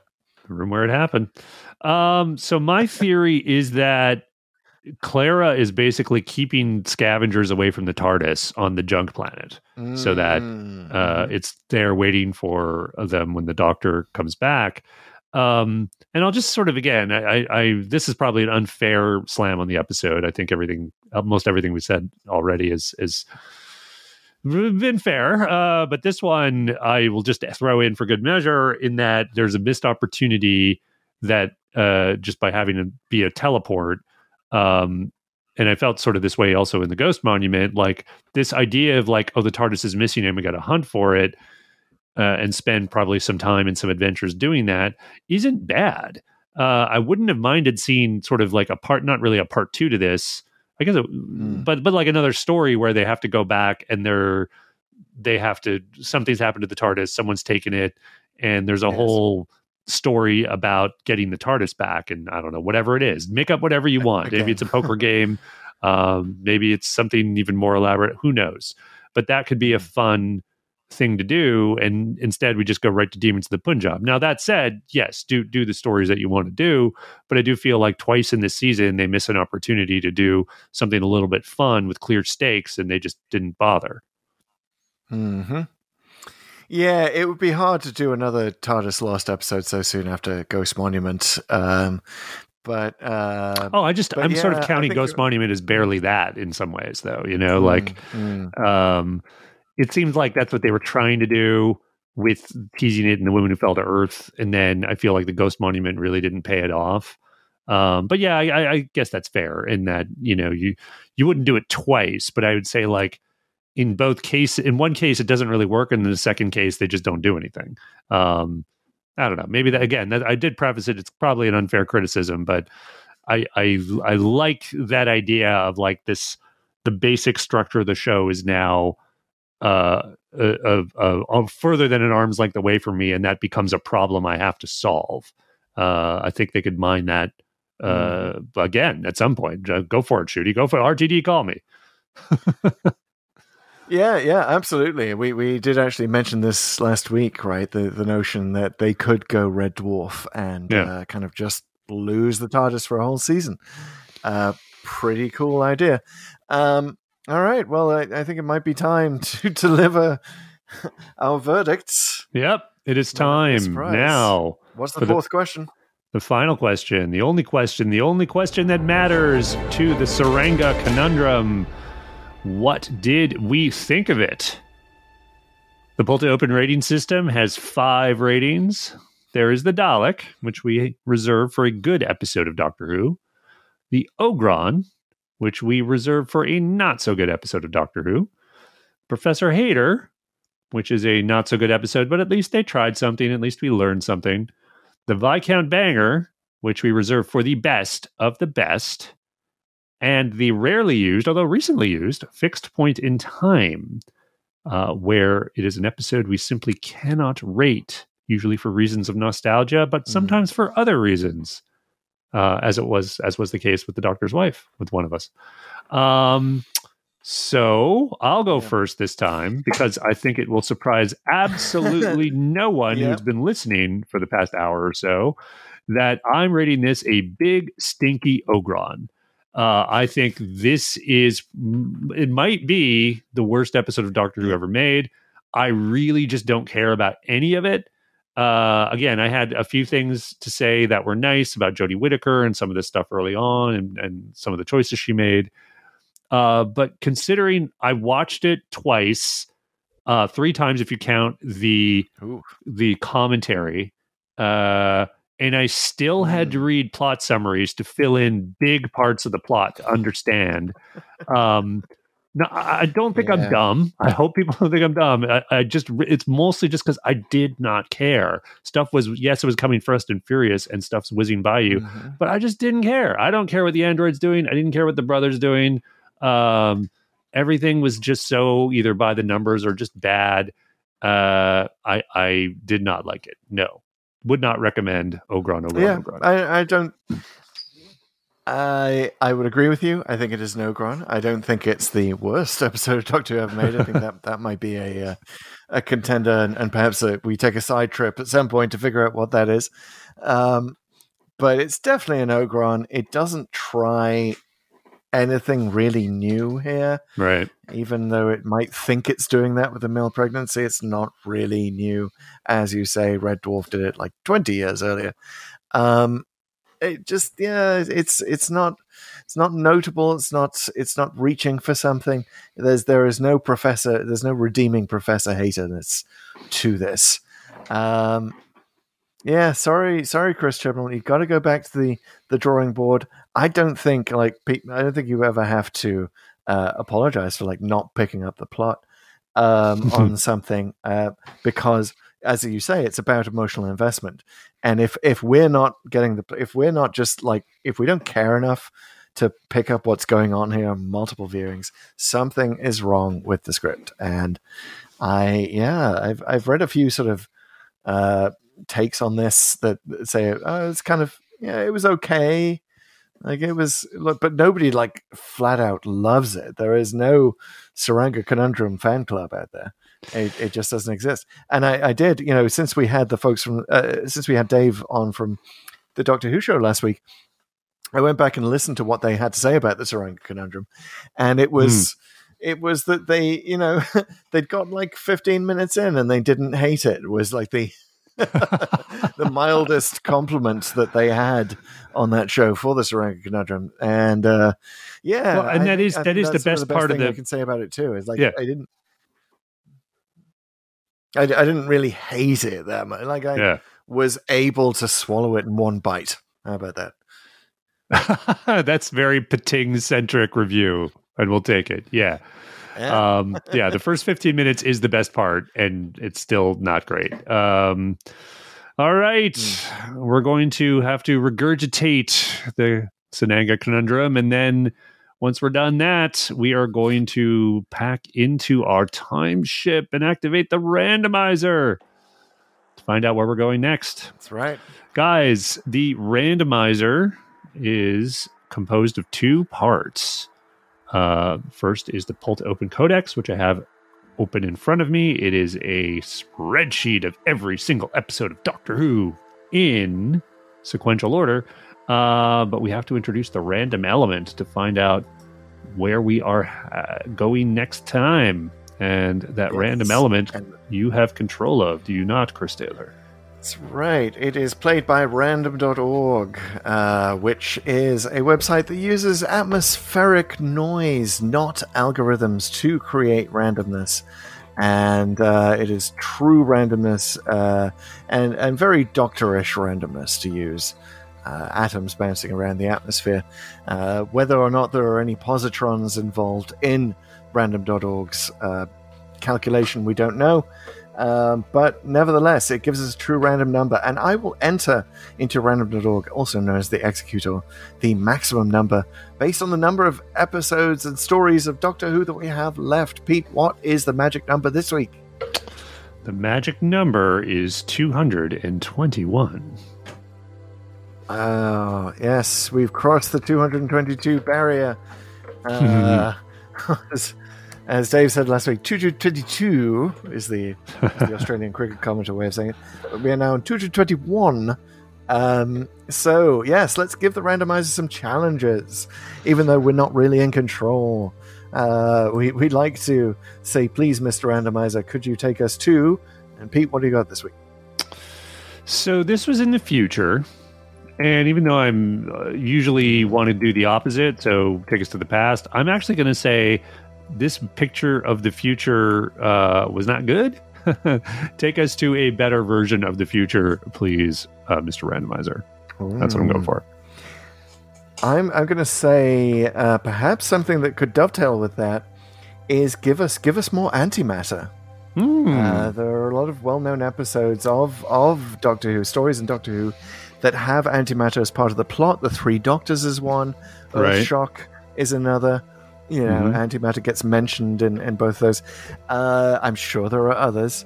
Well, we did Take Planet of Evil already, which was perhaps That's the most right, antimatter-centric yes. for all of them. Um, so we can't do that, yeah. but I'm sure that can't yeah, I'm that, sure it'll come let's, up.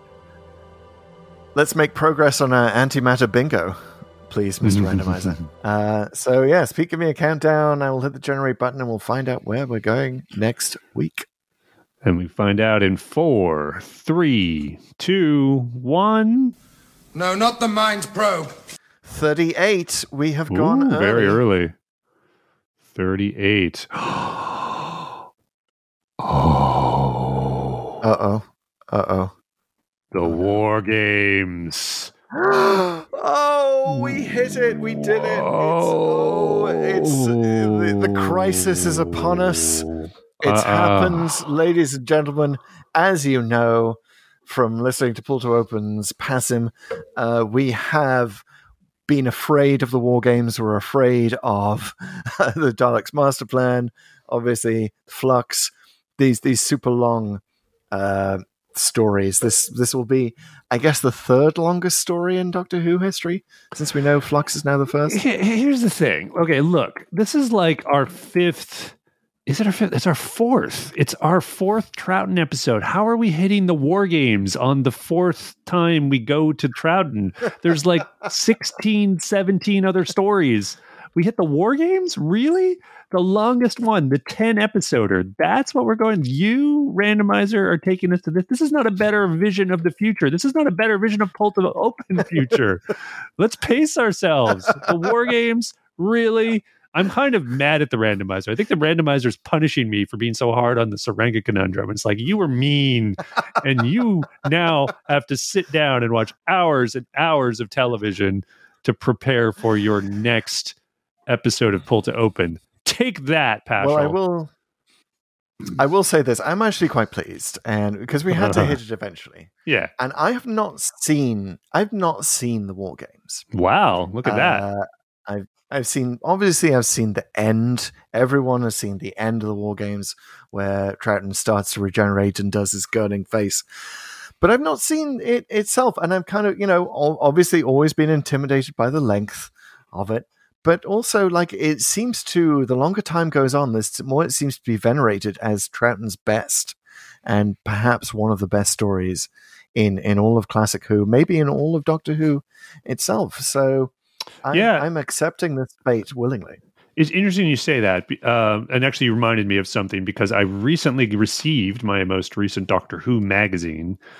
Um, and this one is showing the first results, the initial results of the pool, the poll they're doing this year for the sixtieth anniversary. Oh, yeah. And they did release the results for the first and second Doctor eras. And you're, you're dead on. The War Games is now ranked number one, according to fans, wow. followed closely by uh, Tomb of the Cybermen. And it was in that same position in twenty fourteen, the last time they did this poll. So it is really well remembered. I've seen the War Games. I've actually seen it more than once, but long, long ago. In other words, like, I found it compelling enough as a kid to go back and watch mm. it at least once, maybe even twice, way back uh, when I was in junior high or high school. So uh, there's, there's stuff to really like about it. Um, it's been a while. Uh, but there, I, I, I, so don't get me wrong. I'm really looking forward to enjoying this episode again. But ten episodes, it's just, oh, I've got to. ten episodes. It's funny. We were talking yeah. before we recorded today about, like, time we need to devote to T V and on the podcast. And it's like, It's like the randomizer hears all our conversation, is just just playing it with really us, you know. Does. It really does. And you know what else? In in in my run up, I I I said, and I kind of realized as I was saying it, I said, "Let's see where we're going next week." Uh, I think I think we know quite clearly. We, we we have a lot going on in the coming week. I don't think we can watch this all in one week. Yeah, Sorry, I guys. think we're going to stretch uh, out. That doesn't necessarily mean, dear listener, you will not have Pull to Open to listen to, and uh, perhaps some of those interesting uh, short trips or sidesteps that we talked about a little earlier. Uh, but the War Games, we got to give it we got to give it room to stretch out. So that's right. Come on back, it's due, but also. Yeah. I think we've also established that the that the randomizer reads Doctor Who magazine, so it's I'm, mm. I'm glad to hear that there is that connection as well. Just got really excited by that poll. I was like, we gotta do it. We gotta do. We gotta do War Games. Yeah. Well, we're gonna do War Games, so come on back next time, or perhaps the time after that, for our full take on the War Games. Thank you so much uh, for listening and subscribing. In case you haven't. Go ahead and hit that subscribe button. And if you are subscribing on a podcast app and you don't subscribe on YouTube, why don't you go over to YouTube and set a subscription there? It's really going to help the show. Obviously, we are available all over where you can find podcasts on Apple, Spotify, uh, Stitcher, Google Podcasts, all the good stuff. Please share the podcast with a friend. We're probably available on whatever platform they like. Uh, thank you, Martin West, for our music, which is rocking. And, uh, hey, for you fans who have may not have left a review yet, please do that. Follow us on the socials, Twitter, Instagram, Facebook, Pull to Open sixty-three, TikTok, Pull to Open. And we will talk to you next time or very soon to take apart the War Games. All right. Take care, everyone. See you then.